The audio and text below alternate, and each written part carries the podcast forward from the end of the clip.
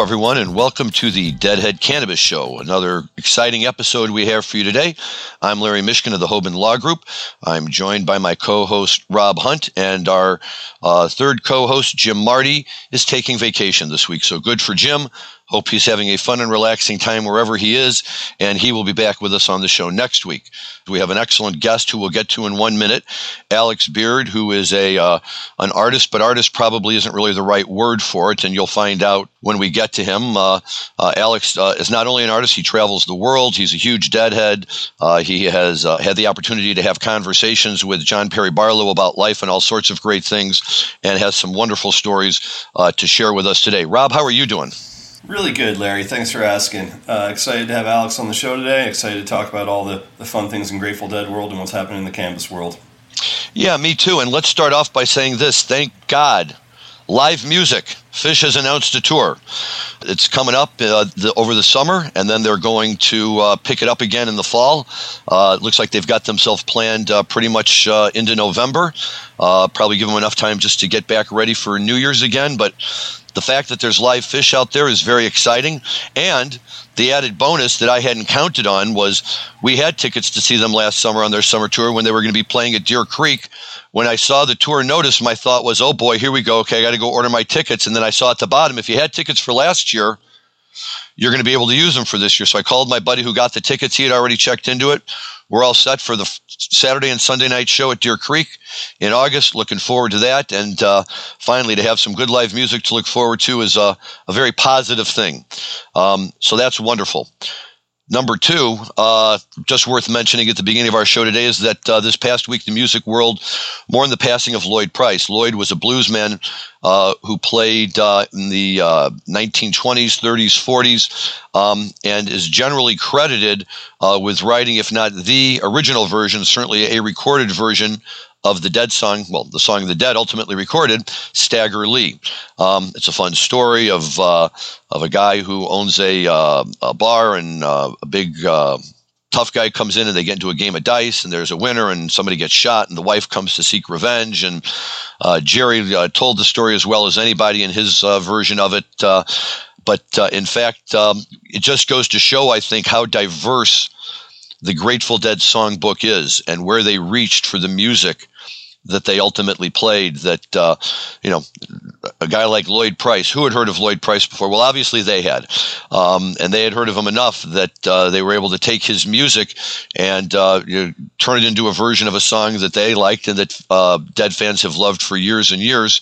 Um, and so that's worth noting. And uh, you know we've lost a lot of uh, famous musicians this year and more than a few people who have had some connection to the dead family, and uh, and Lloyd is certainly one of them. So um, uh, obviously, uh, we mourn his passing, and um, uh, go home and listen to another version of Stagger Lee. Uh, one other thing, just worth throwing out here, quick, before we turn things over to uh, to our guest Alex today. We've been we've been following the 49th anniversary of Europe 72, and today's a momentous day, so May 12th. Uh, yesterday, May 11th, um, the Dead did a show in uh, um, where do we say it was, Alex? I think they were in the Netherlands yesterday, and if yeah, if it wasn't yesterday, it was the day before. It was yesterday. Thank you, the Netherlands, uh, and I can't even pronounce the name of the the, the, the uh, building that they played in, but it's some 2,200 person orchestra hall that was supposedly beautifully done in one of the nicest places they had ever played, and that's Dick Latvala's favorite show of Europe '72, and and well, it should be. It's got a massive dark star right in the middle of it. It's got some great stuff to it.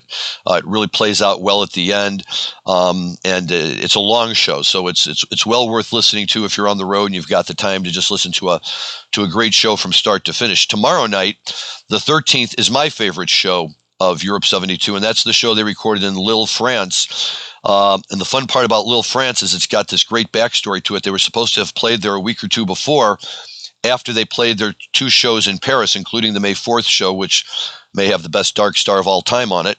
Um, But while their equipment was in Paris, they had moved on to Lille to get ready. Uh, but somehow, somebody in the crew, I don't remember if it was Ramrod or, or or uh, uh, uh, Rex Jackson or whoever the other guys in, in the uh, in the crew were. One of them had had encountered a young leftist radical who had been at the show in Paris and uh, left him outside, kind of dazed and confused. And to seek revenge, he went and took sugar and poured it in the gas tank of the Dead's equipment truck. So while the Dead were sitting in Lille, France, supposedly getting ready to play a concert, they couldn't get their equipment there. Uh, they ran into a problem because the promoter wouldn't agree to give a refund to the crowd, and the crowd literally chased the dead into the back dressing room of the theater where they were going to play, and they had to sneak out of the bathroom window to get out of there. Uh, Bob Weir left some little note about how we'll be back, and they went off to the continent to play uh, more shows on the tour. But on the 13th, they were able to swing back, and they actually played the show at Lille, although this time it was outdoors. So they were able to accommodate the original crowd and a lot more. Um, it, it's it's a great great show, and like we talked about last week with uh, Dick's Picks 38, uh, although that's a, a 73 show, this is 72 show. This is a show that's still very much uh, within the um, the rhythm and the feel of Skull and Roses and we keep dancing around Skull and Roses and its 50th anniversary. We will get to it eventually, uh, but this opens up with Bertha like Skull and Roses and has a great version of it in there uh, that just works really, really well. It's got a tremendous other one jam in there, uh, 28 minutes. You don't really need a Dark Star when you have a 28 minute other one jam, but like any you know good Dead show from that era, it winds down with an amazing not fade going down the road, not fade, and it's just uh, you know, songs that you think, oh, I've heard them play so many times over and over. They're always there. And yet, when you listen to this version of it, it really reminds you why you can never hear it enough. Um, and it's just, it's that good. So, uh, that's what we have kind of going on in the live music uh, scene. But Rob, let's uh, let's bring you in for a minute because uh, you know if we're going to talk about the dead and their artistic tendencies, uh, then our guest today is a perfect fit for our show, and you're probably the best person to introduce him. So please go ahead. Yeah, thanks, Larry. Uh, yeah, we're really lucky to have uh, an old, old friend of mine, Alex Beard, joining us, who is a really well known artist that resides in New Orleans. Uh, I've watched Alex's career over the last 20 years and watched him turn into uh, really incredible works of art. I wish the, the audience could see just what we're seeing in the background behind Alex of one of his paintings. But anyone that's in New Orleans, I, I, highly recommend you go by and see his studio and go check out his work or go online and uh, get a chance to really see what he's done. But Alex, it's a, a pleasure having you uh, as a, a, friend, as a deadhead, as a, you know someone that I think would be able to contribute a great deal to this conversation today. So, uh, so welcome to the show. Well, it's a it's a great honor of mine to be here with you all. Probably the only place I think I'd rather be is in a in a in a in a fishing boat looking for some bluefish out by the race. Beyond that, this is as good as it gets. Yeah, and I'm hoping we're going to get a chance to do that this summer. You missed an amazing fall run last year on the island uh, where it was just spectacular off of Montauk. The fishing was just unbelievable. And, and, speaking of fishing on the other side, Larry, I am very excited for Phish Tour as uh, it is probably the closest thing I've ever seen Phish do to a, a true California West Coast tour where I've got you know eight shows within a few hours of my house, and I broke it to my wife last night that unfortunately, honey, I'm going to be on Phish Tour at the end of October. Uh, I hope you're okay with that. And her answer to me was, "Well, that's fine. What's in it for me? Do I get to take a five day vacation with my friends?" And uh, I'm said, "I'm sure we can work something out after." Uh, after I, I do my trip. so everything within time and reason. That's right. Yeah. So, so I figure I'm at least speaking for uh, the Chula Vista show and the uh, the the Thomas and Mack, excuse me, the uh, the MGM Grand shows, and then potentially Harvey's Casino up in uh, Tahoe. But there's a few others as well. But it should be a really fun October. And then speaking of October music as well, as we get uh, Alex involved in this conversation, I think we should also touch on um, what's happening in New Orleans in his neck of the woods for uh, for Jazz Fest this year. Now that we know Jazz Fest is back on for October, and I know Alex has been many many times. So, kicking it off, Alex, why don't you uh, give a little bit of you know background? And, and I know you do have a connection directly to the Grateful Dead in your friendship with John Perry Barlow before he passed. Uh, maybe you can you know start off by kind of talking about uh, a your affinity with the Grateful Dead and b your relationship with John. Okay, so um, yeah, let's let's start with my affinity for the Grateful Dead. um, I'm one of those who grew up listening to the Dead, uh, not willingly. Um, I went to a summer camp up in Maine. And when I was, you know, eight, nine years old, something like that. So that's 78, 79, right in that sort of. Chewonki? No, uh, Wild Goose. And our cabin counselor woke us up every day with Fire on the Mountain. And uh, for, for, you know, eight weeks of summer, something like that, up at Great Moose Lake in the middle of the trees. And so at first we were all, oh God, fire on the mountain again. And all of a sudden, uh, the entire cabin was sort of a bunch of little munchkin deadheads running around. and so I then went off to boarding school. And of course, you know, in the, in the mid 80s, and uh, that was almost part of the curriculum. Um, and so I would, uh, uh, you know, obviously listen to the, the traded bootlegs that went, went around the dorms every evening. And then our spring break was always in line with the Dead's East Coast tour that would start at just about the same time, usually at the Omni in Atlanta. Right? So you'd hit the Omni and then you'd hit Hampton and then you'd sometimes they'd end up in Maryland and sometimes they'd end up in New Jersey and whatever. So you'd make your way up the coast. And, you know, you could catch seven, eight, nine shows over the course of a two and a half week spring break. And we all went en masse. Um, in fact, one year, and I don't want to get too sidetracked on all of this, but one year we had a, uh, an exchange student from Ghana who um, not only had never heard of the Grateful Dead, but had never uh, left Ghana before. And he had no place to go for spring break, so we put him in my old gray station wagon, which was called the Road Rhino, a 1984 Caprice classic. And we drove down. We taught him to swim at Disney World, and then we hit seven or eight shows coming up the East Coast. And as far as I know, William Darkwa is the, the, the, the greatest deadhead in Ghana. so spreading the, spreading the love all over the world. My connection with, um, with Barlow ironically falls outside of the, the direct confines of the Grateful Dead, although it's inexorably connected. So I met Barlow for the first time in the early 90s. I had gotten out of college, and when I got out of college, I went to India for six months to write for magazines, which still existed back then, if you can believe it, about uh, searching for a tiger in the wild. And was it possible? For a kid from New York to go to India and just see a tiger in the wild, period, right? I mean, in, a, in 1900, there were 100,000 Bengal tigers in India, and by 1993, there were 3,000 left in the world. And so I took that sort of premise and off I went. And I went and, you know, spent six months with malaria and dengue fever and with the backs of elephants traipsing through the jungle looking for tigers. And when I got back, um, I spent a week with a friend of mine um, named Jenny Muldaur, whose mother was Maria Muldaur. And as a result, she was friendly with Barlow. And I, I went up to her place in Martha's Vineyard for a week. And Barlow and I met then, and we shared beach chairs, for lack of a better way of putting it.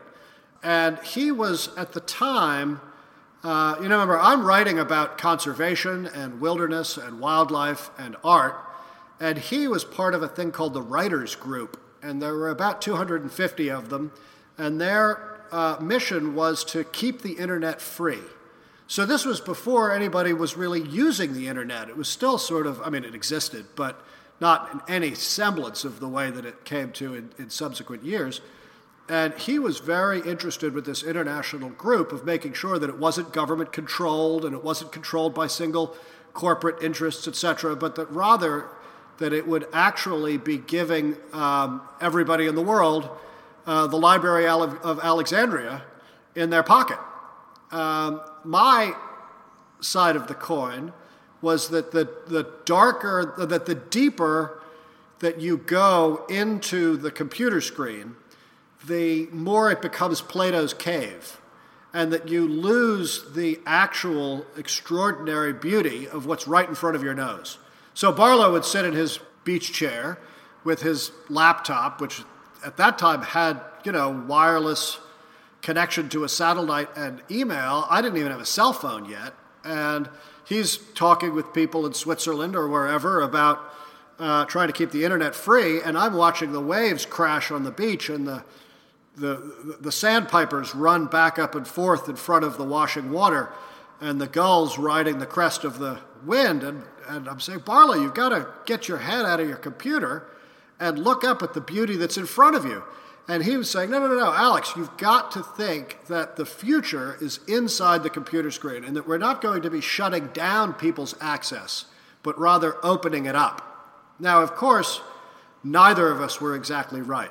It ended up being that we've lost a little bit of our connection with nature uh, through the. I'm not a I'm not a luddite, so it's not that I'm, I'm I'm I'm dissing the internet and technology, but one of the side effects of it, of course, is that there is uh, uh, it makes it more difficult to actually interact with your environment physically. What does it smell like? What's it sound like? What's it actually feel like to walk through the jungle?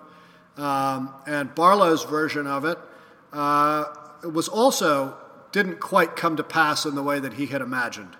Uh, I don't think that um, as a rancher in Wyoming and an old Kennedy hand, that he would think that the the, the, the, proliferation of lies leading to January the 6th was going to be a logical extension of what he was talking about by keeping the internet free. Right? So it, it was one of those, those pivotal conversations, certainly in my life, um, and he and I discussed it multiple times afterwards, and in his a little bit as well, as to how do you look at the big picture of one of the most fundamental changes in the history of civilization, which we have all just witnessed and are still, still witnessing. It's rather interesting. I mean, it took 300 years after Gutenberg figured out about his press for the world to figure out how to communicate again without there being 100 years' wars, etc and we're 20 years into a complete mind shift. Uh, and it makes for a, you know it makes for an interesting time and an interesting philosophy. Uh, a philosophical conversation is really what I mean. Now, the thing about Barlow outside of that that I was particularly drawn to was that his day job at the time, as he described it, was as a cognitive dissident. And he was and in fact, it was on his business card. I mean, I can't believe he had a business card, but but but the fact that that, that he had that was what it said on it.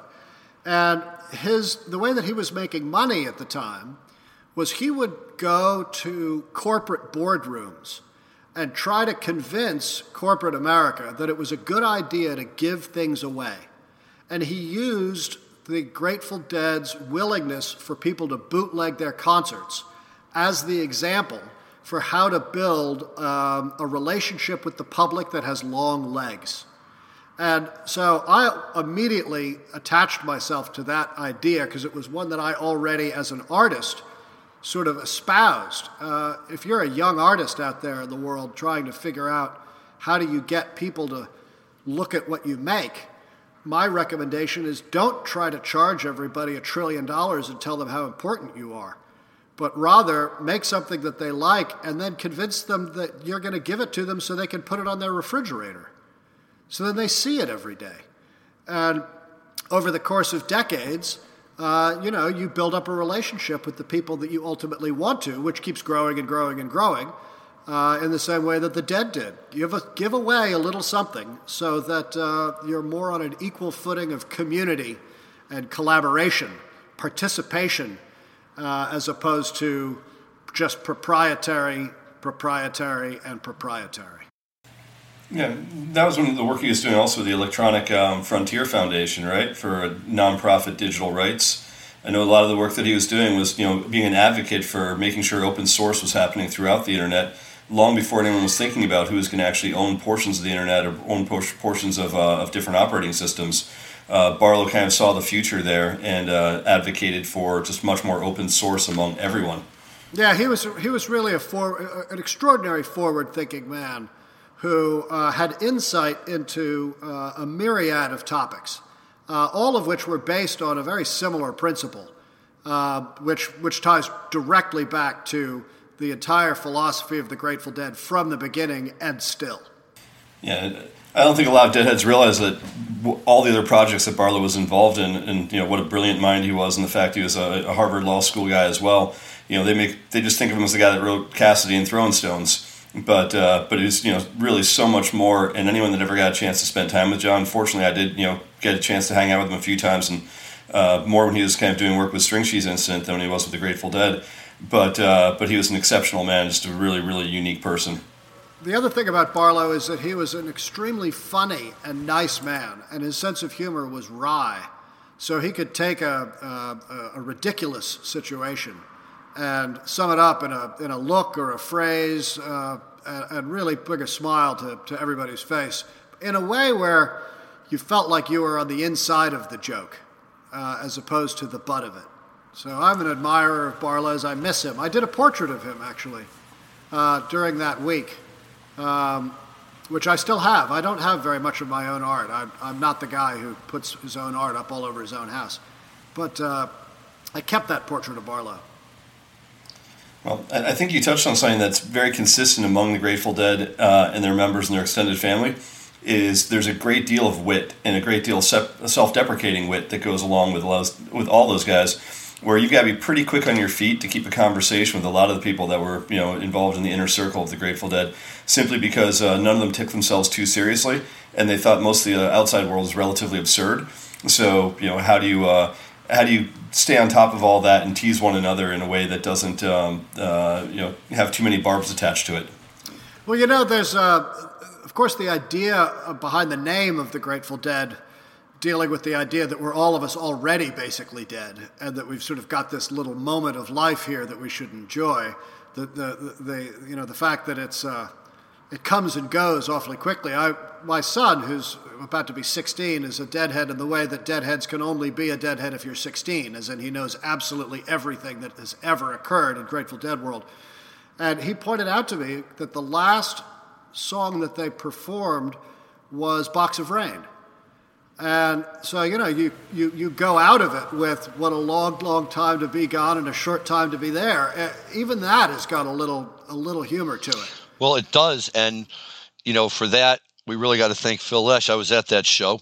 Um, in fact, I was at those last four shows, and by God, um, whether any of us knew that Jerry was going to die, we sure knew that he sounded like he was going to die for the most part. He, he managed to crank out a really good So Many Roads the last night at Soldier Field that brought the house down, but he was really hurting. And he played Black Muddy River for the encore of that last show. And, and uh, I'm the kind of guy who goes to a baseball game and I don't care what the score is, I can't leave until the last out is made. Same thing with the Dead Show. Until they turn the lights on, you just never know. And even after they turn the lights on, you just don't ever know. And and and we were we got up. We were like, this is this is uh, uh this is sad. This is no good. Luckily, Soldier Field was large enough that before we could you know get ourselves all the way out of there, uh, Phil had this wonderful idea that like this is not the way to end a tour. There's got to be a happier way to go out, and he pushed for the uh, box of rain, which unfortunately turned out to be very you know very prophetic for him as uh, Jerry only lasted another month and then was gone. Um, but yeah, that.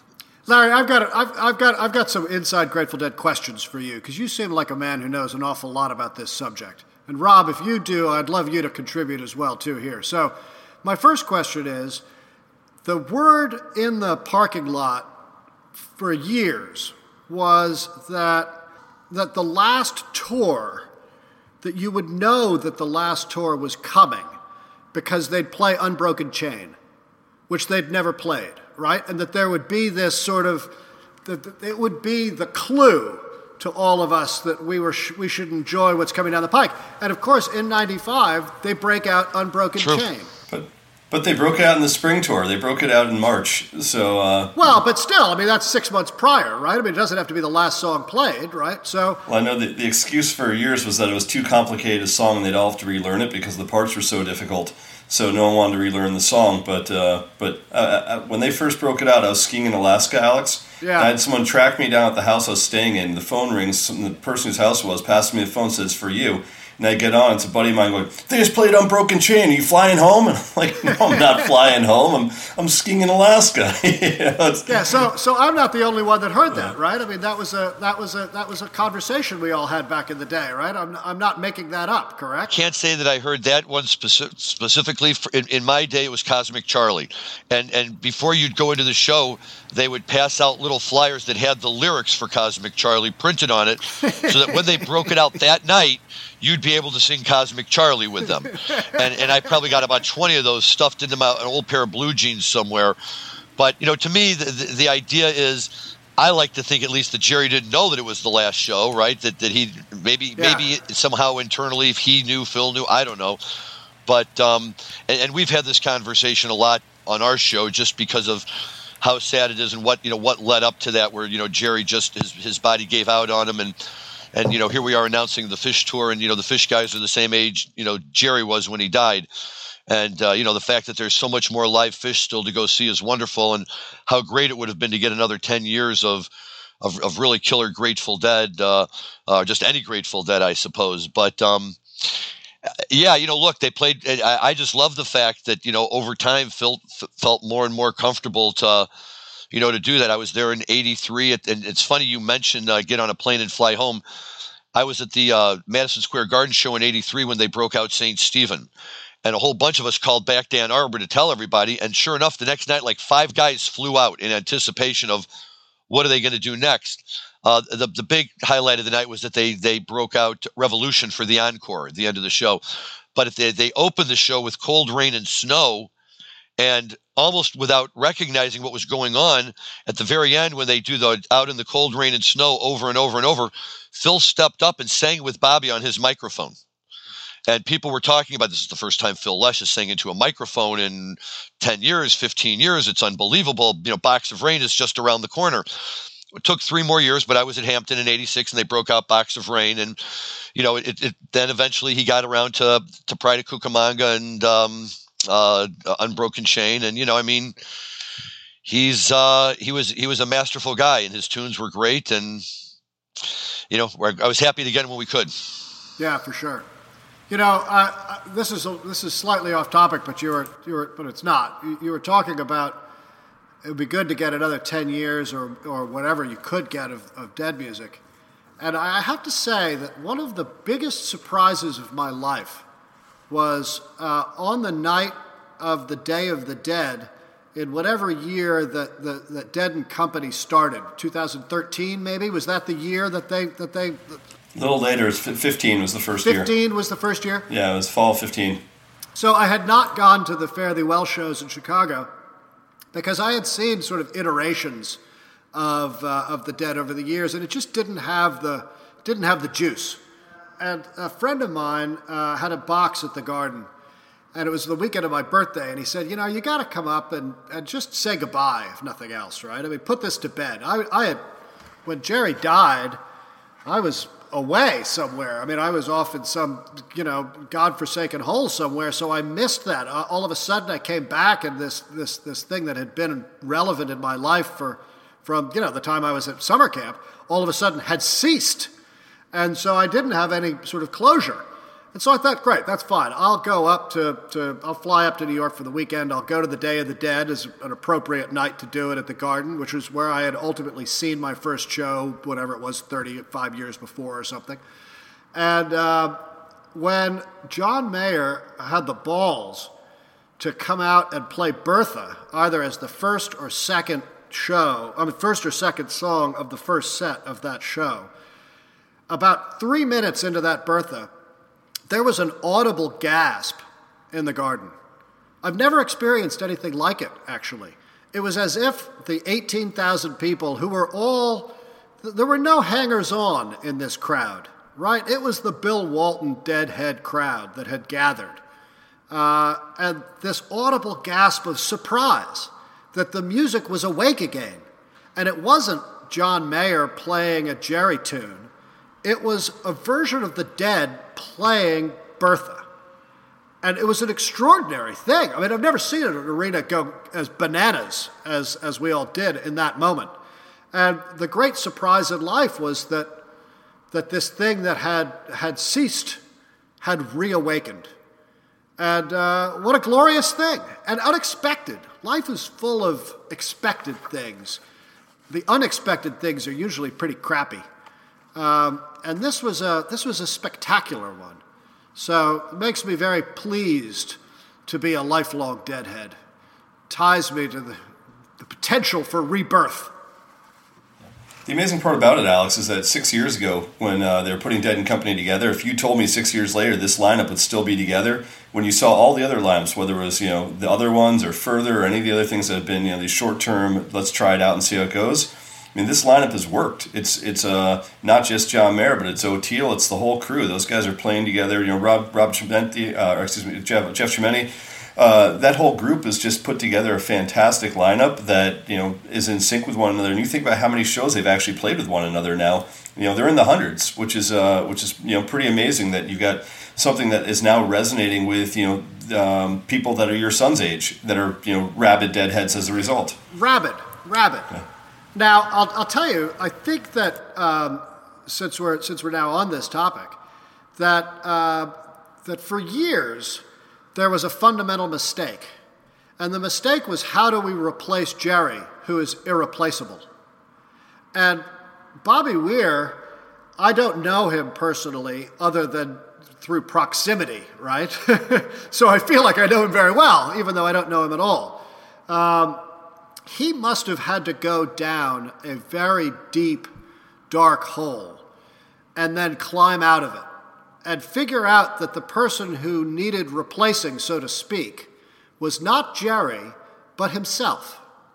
That he was no, right, that he was no longer going to be a viable, handsome frontman that he needed to move over to Jerry's side of the stage and take up the orchestration. And I feel like some of the versions of the, the, the, the you know, the, the, fairly, the Fare Thee Well groupings and others, as much as I love Phil Lesh, who I do, and am a huge admirer of his for many, many reasons, I feel like there was perhaps some tension between who is going to take the orchestration in the in between spaces. Um, and that if you've got too many chefs in the kitchen, it doesn't work. And that I, it seemed to me watching Bob Weir in his relationship on stage to the younger guys that he was bringing them along uh, in the way that Jerry brought the rest of them along way back in the day. Uh, now, you can't do that if the people participating aren't brilliant in their own right, right? I mean, it's not like teaching kindergarten kids, but there's a there's a certain there's a certain language that's required to be able to have that kind of improvisational chops, um, and the the building inside of a single song, multiple run songs, or just in the noodle, where you can go from rest to explosion and how you build that through the lyrics, how you build it through the guitars, how the rhythm section builds it. Um, and so my hat is really off to him. I feel like he he's ends up in a world of extremely interesting people, being one of the most interesting, not just for his successes, but for what must have been a very painful in between time, and figuring out how to get out of that and back to the place where he's blowing all of our minds again.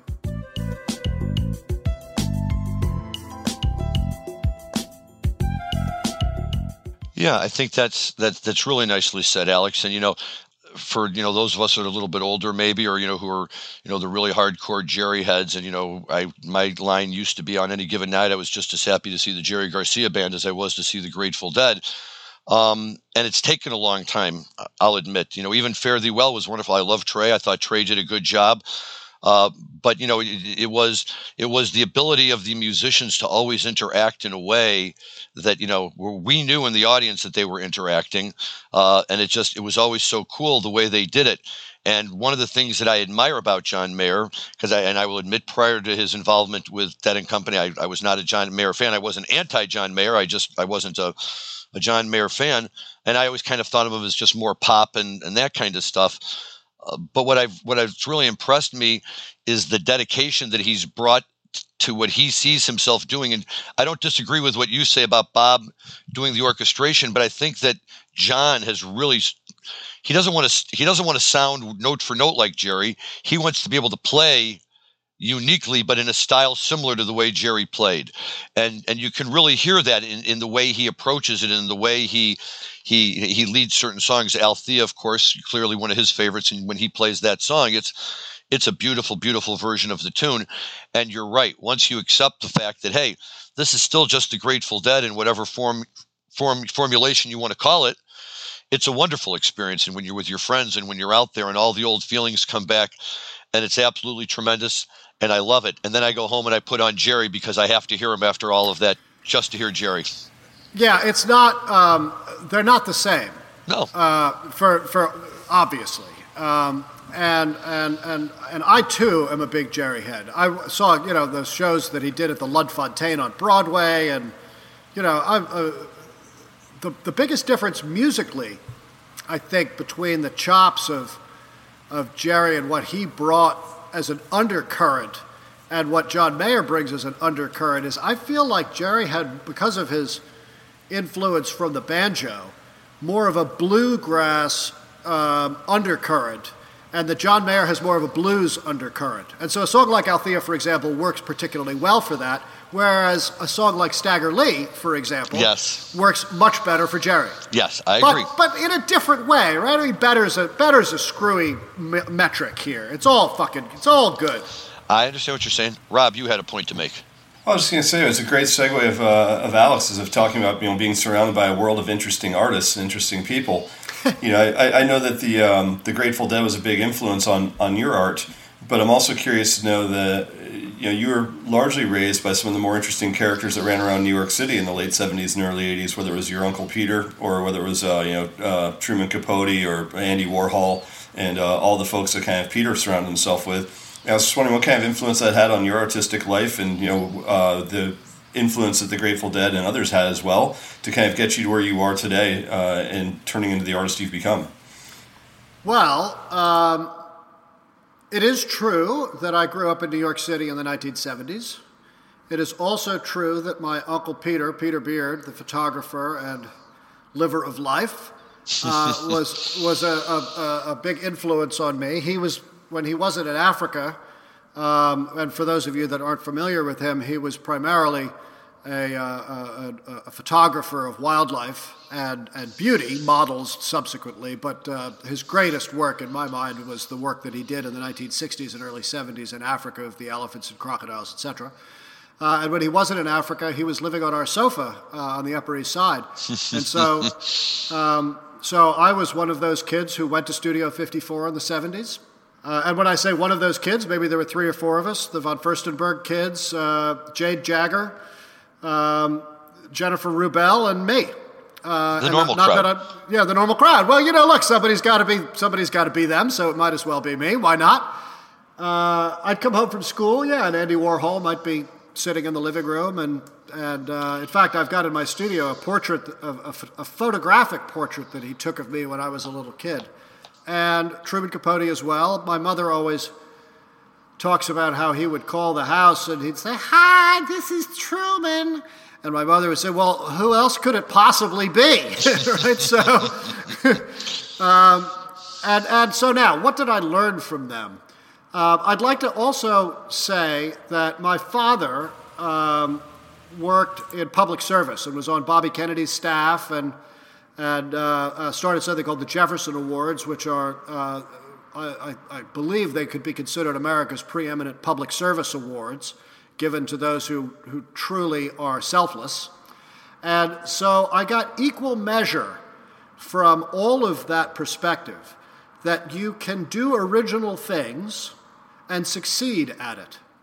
So, what I was learning was not how do you draw a line, but rather how do you think big and then, uh, and then and then realize your dreams not following a path that anybody else has walked.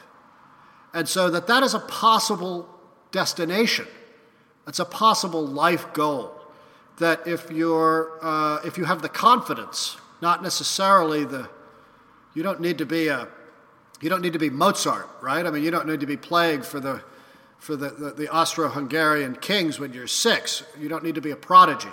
But you need to be impassioned about what you do, whether it's public service or it's art or it's writing or, or it's music. And that if you set a path for which there is no back door, right? It wasn't that I was either going to be an artist or a banker. It was that I was going to be an artist. And that as a result, I had to figure it out. And the way to figure it out was to do it every day. And I don't think that's all that dissimilar from the dead, frankly. How do you go from being the house band for the acid tests to being what we've all known? By playing every day.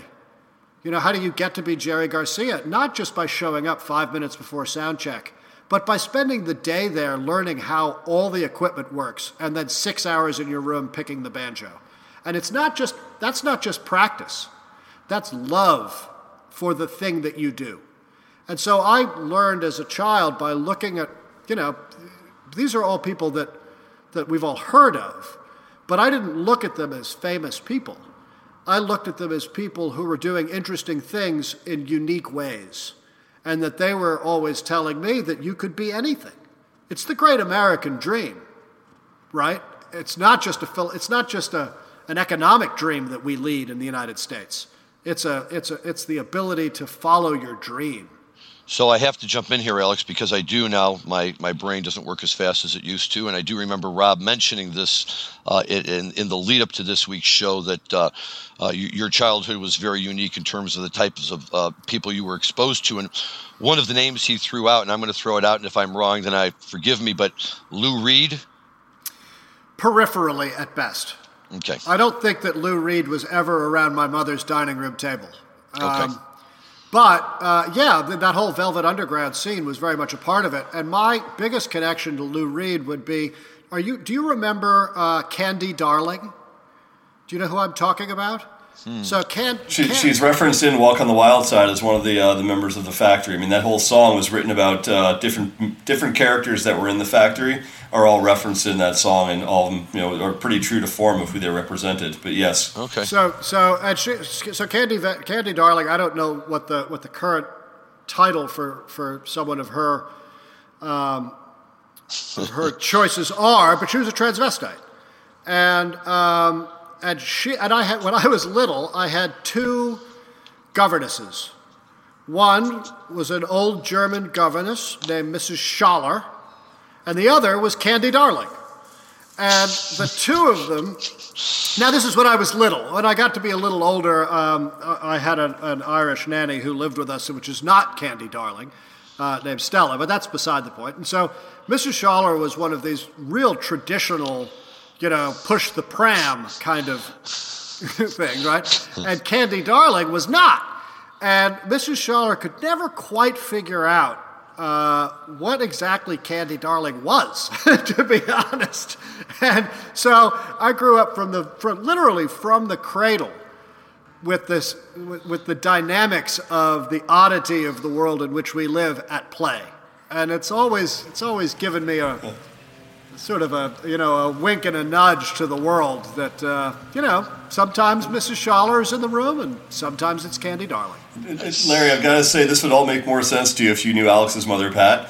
it, would, it, would, all come into focus. But that is I never knew that, Alex. That is so perfect for uh, for for who the two choices would be. That's lovely. Oh, that's so good. I man. love that story. That's wonderful. Wow. Okay. So I'll give you I'll give you an Andy Warhol story if you'd like as well. You're asking sure. about things that um, that these people taught me. So um, this was not once again uh, this is how you draw a line, but rather um, talking about about Granny Pat, right? About my mother. Um, you know, I now have children, so she's Granny Pat, not just Pat.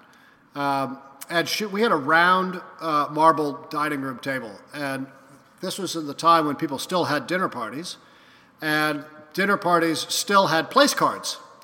And my mother would invariably have a friend, you know, Mrs. Haverkamp or Bill McGillicuddy or whatever, right? Somebody who was very social, who was eager to sit next to Andy Warhol. And so they would say, please put me next to Andy. And so my mother would. And then she would tell me, she'd say, I want you to watch at dinner tonight. Now, I wasn't sitting at the table. I was in my, you know, footed pajamas, age six, you know, going around shaking everybody's hand and bowing before I went to bed, like one did back in the day, when we all had a little civility in our lives, God forbid.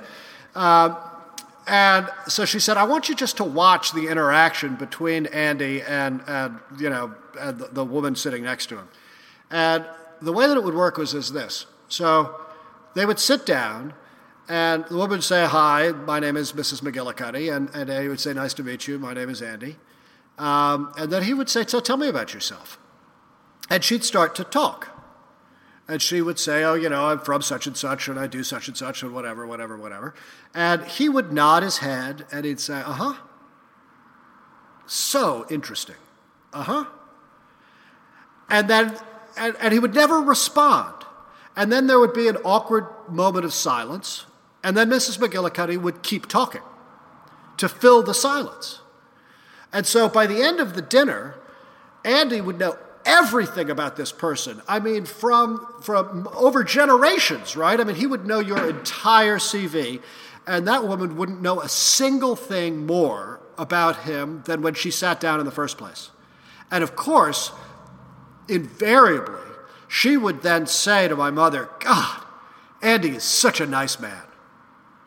Now, that to me is, is a great life lesson, right? It's, it goes a little bit back to that sort of Carnegie, how to make friends and influence people kind of thing. Be interested in the other people around you. And not just for Machiavellian purpose, but people are interested in what they're interested in. And if you're interested in what they're interested in, they'll be much more open and friendly towards you. Um, now, Andy used it much more like a racket um, because he was quite Machiavellian. In fact, he used to do this thing with Truman Capote, where they would line up these society folks, women mostly. I know this all sounds rather misogynistic, and it's not intended to. Um, uh, and they would say, okay, these are 10 wealthy women who are really impressed by Andy Warhol, and, um, and we can do, and Andy will do a portrait of them, but he's not going to ask. He's not going to be the person that's going to start that conversation. So Truman would call them and say, oh, Andy just loves you. He is so interested in you. And he would love to paint your portrait but he is so shy. And then the would say, Oh, well, that's great. I would love Andy to paint my portrait. And they'd line up 10 of these things for 50 grand a pop or whatever, right? And then he would just go, bada, bada, bada, bada, bada, bada, bada, bada, He would do the, the suite of portraits. Everybody would have their portrait. They'd all be delighted. And he had, you know, he and Truman would head off to the south of France or whatever the hell they were going to go do. So, you know, there's a, you can use it for, for a manipulative purpose, but but uh, but that's not its intent if you do it right. Understood. Wow. Okay. So, so Alex, how do uh, people find your artwork these days? What's the best way to uh, to look up your gallery when they come to New Orleans? What's the best way to come find you? Well, that's two different questions. They find my artwork so far; they like it enough that I'm still able to do it. So, that's the uh, how do they physically find me? Uh, I'm quite easy to be found. If you go online and type in Alex Beard, everything that comes up will be me with the exception of one thing, I believe, which was an English guy named Alex who shaved his beard, um, which is not me. um, and then, of course, you know, there's Instagram and Facebook and all of the social media channels that one would follow. And, and, and I'm not telling you what kind of eggs I like for breakfast, but rather, as I make artwork in the studio, uh, we post it so people can see the works in progress, so the people that are interested in kinds of series can see the work as it's coming along. Um, I do conservation work in Africa, which we haven't really spoken about at all yet, which is fine. Um, but so that also filters its way into uh, my online presence, as in when I go off to East Africa to go track elephants on camel safari, I'll, I'll post the art that I make and and, uh, uh, and like that and on my website.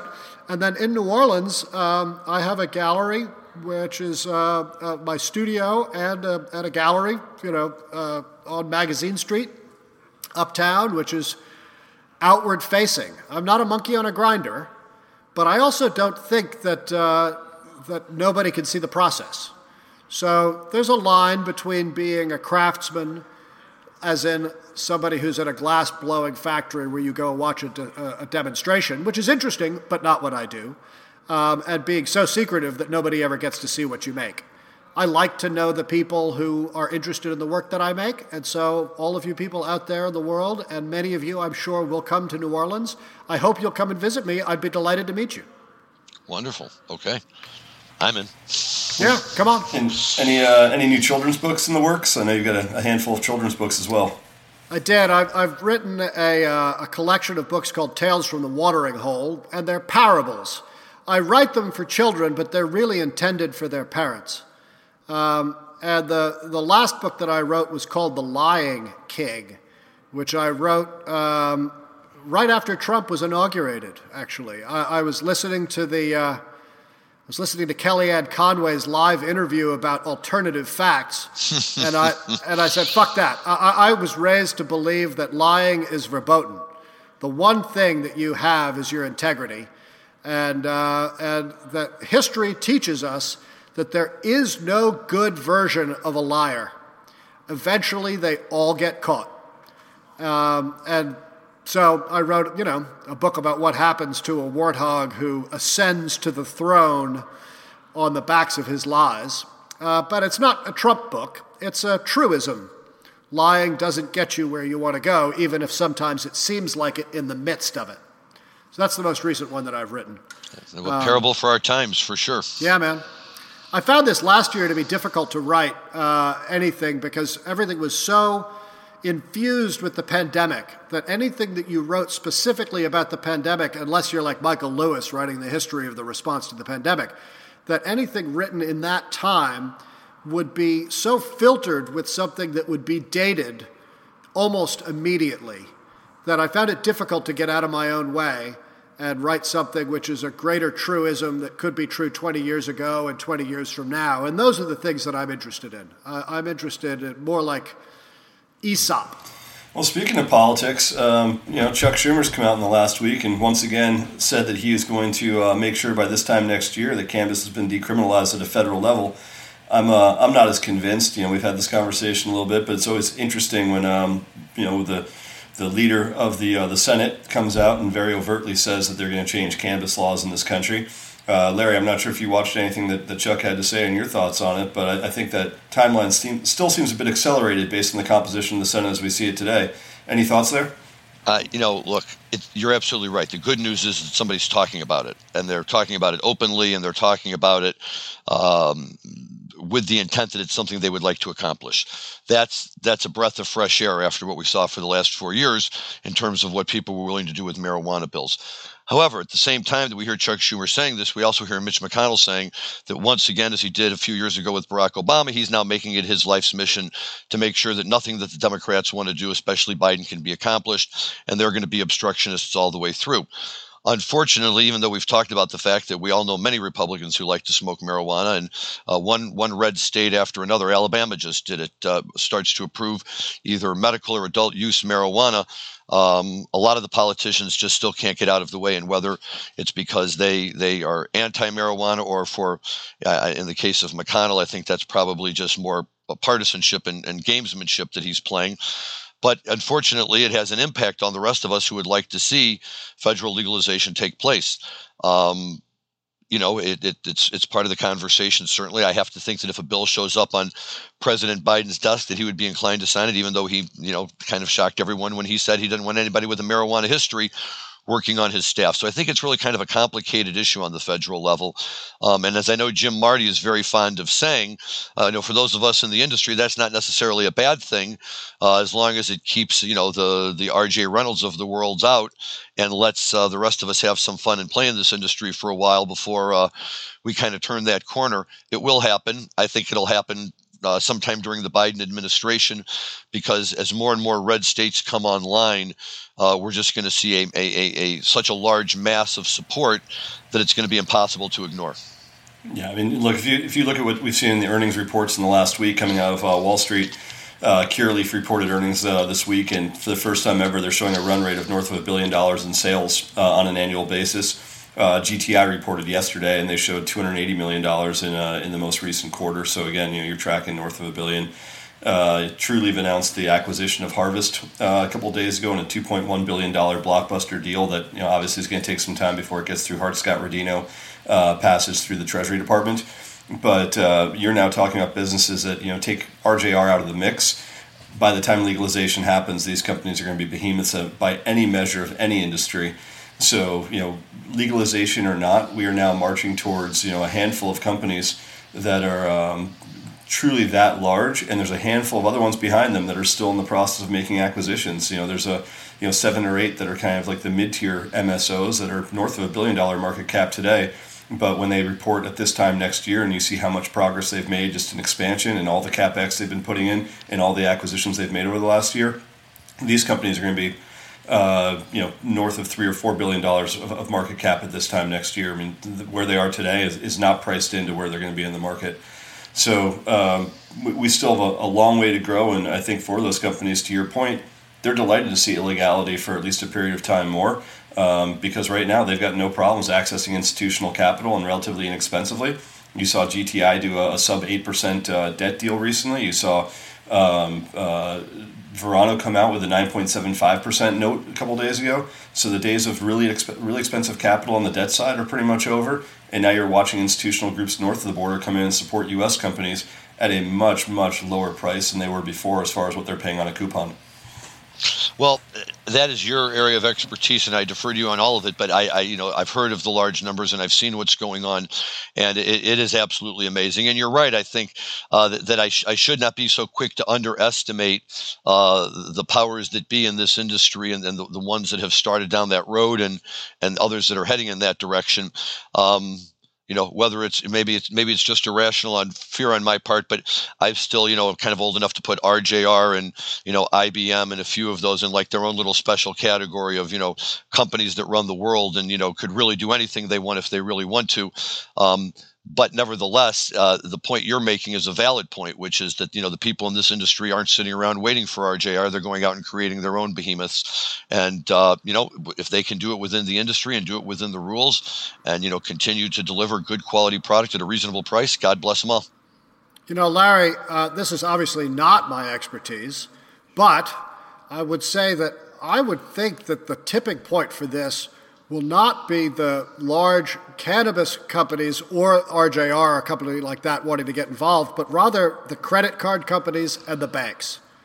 That when you start having enough retail business, that 3% on an American Express card for billions of dollars of transactions a year, that's a lot of money that's going through the state of Delaware, where home where home base to Joe Biden, right? Uh, yeah, look, uh, everything you say there is absolutely correct, and and ultimately it will take that. But that kind of puts us in the catch twenty two, right? Because in order for the banks and the credit card companies to be able to dive in, it has to be made legal. They have to take it off well, of Schedule One. So but, it, that's, but that's my point, which is that if you were a lobbyist at this point for you know for Visa, I think that you you would be on Capitol Hill right now saying legalize it and let us run these transactions through our bank debit cards. Well, and, and of course the most frustrating part about that is during the prior administration the the, the Democratic controlled House did in fact pass banking regulations that would have allowed that, and they could never get it out of committee at the Senate. And you know, McConnell refused to bring it to the floor for a vote, and it died.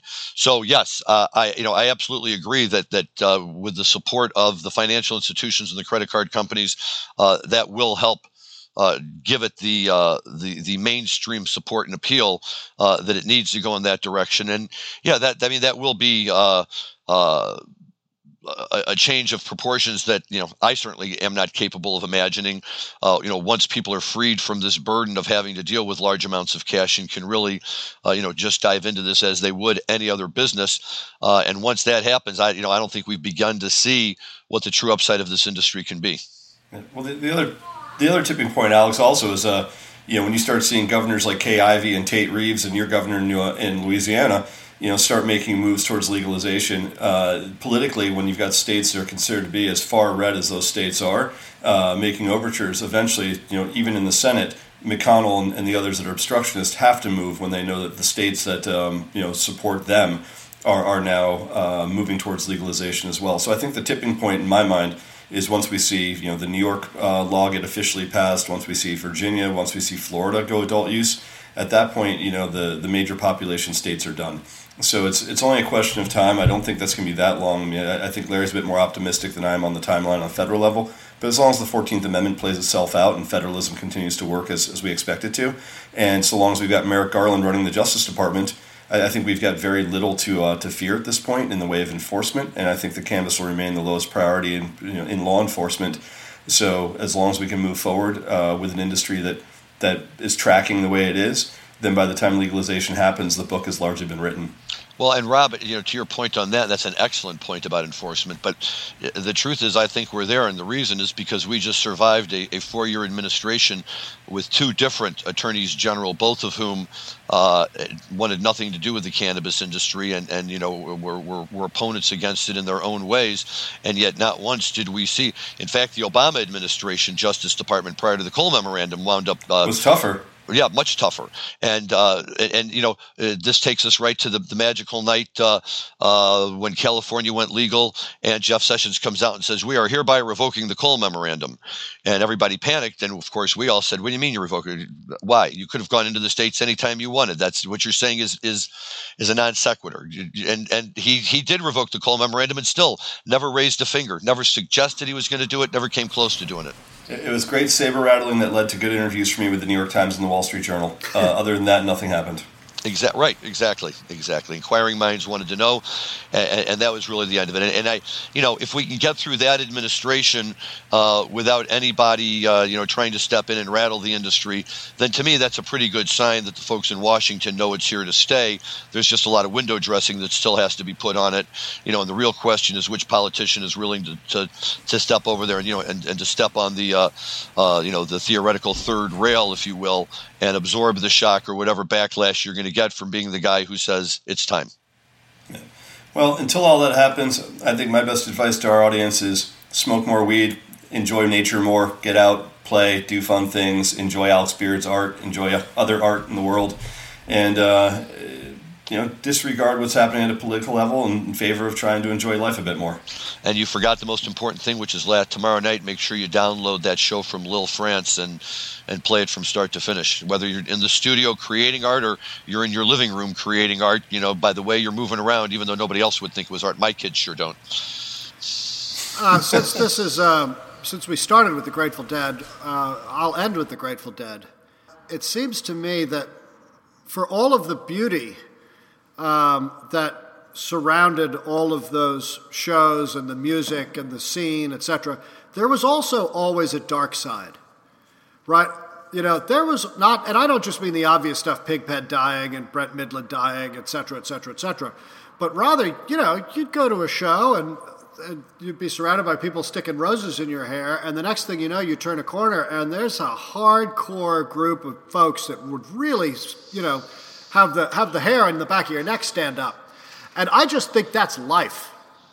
I don't think you get one without the other. But but I learned I learned more from those people, Alex, than almost anyone else in the world. I'm not saying get rid of them, right? That's the, that's the point. I'm saying that they exist and as a result need to be embraced. Now, you know, does that mean that you need to go and disappear into the South Carolina woods, eat a whole bunch of acid, and start playing an electric guitar in a discordant way? Why not? To make the raccoons go crazy? Maybe not, but but maybe so, right? I mean, there's there's there, there should be room for the dark and the light because it's there whether we want it to be or not.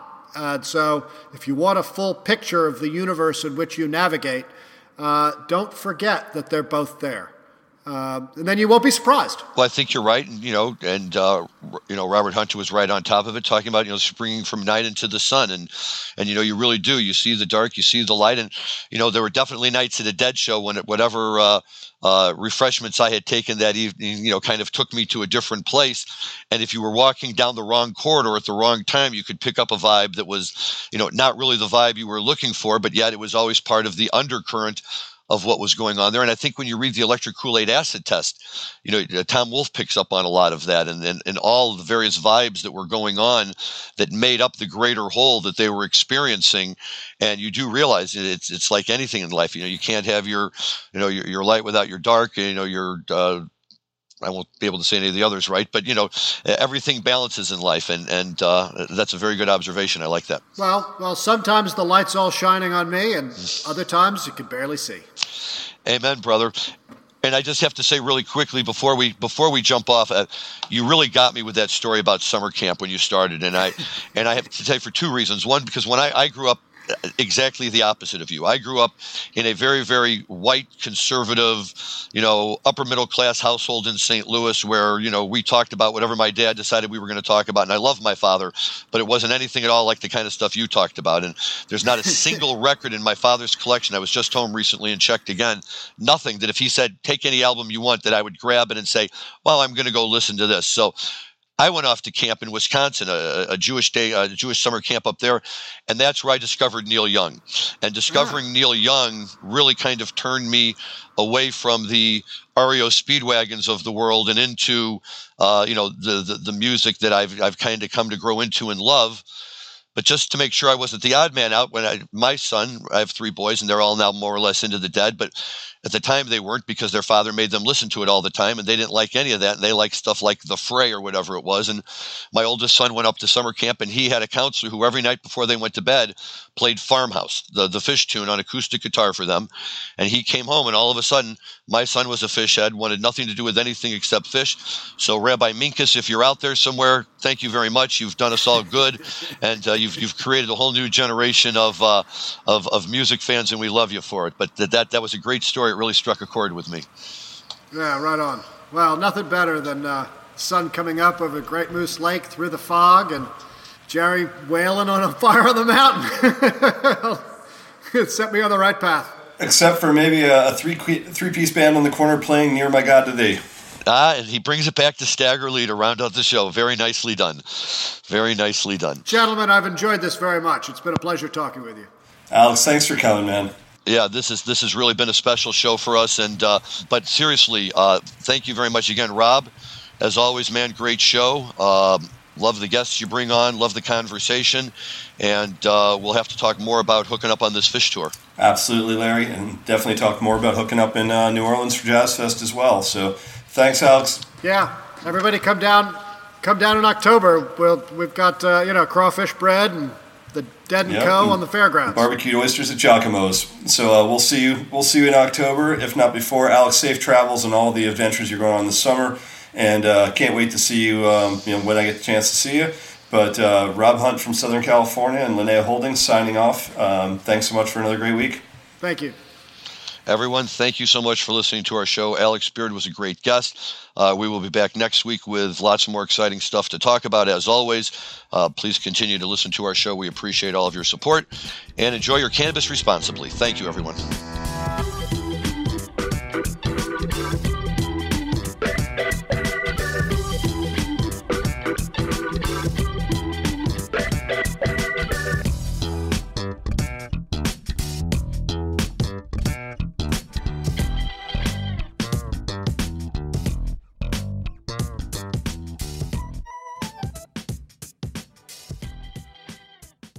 Thanks for listening to today's show. To check out more great cannabis podcasts, go to podconnects.com. Here's a preview of one of our other shows. Hey, friends, I'm Brannon. And I'm Saba. And we are your host of the Cannabis Hangout podcast, an educational platform to connect with the cannabis community and share personal stories while breaking the stigma of marijuana. Join us every Sunday at 7 p.m. to gain valuable insight with different perspectives from industry leaders, growers, and medical marijuana patients. This is a place to learn so much from different angles in the cannabis industry. So tune in while, while we break, break it all down. down.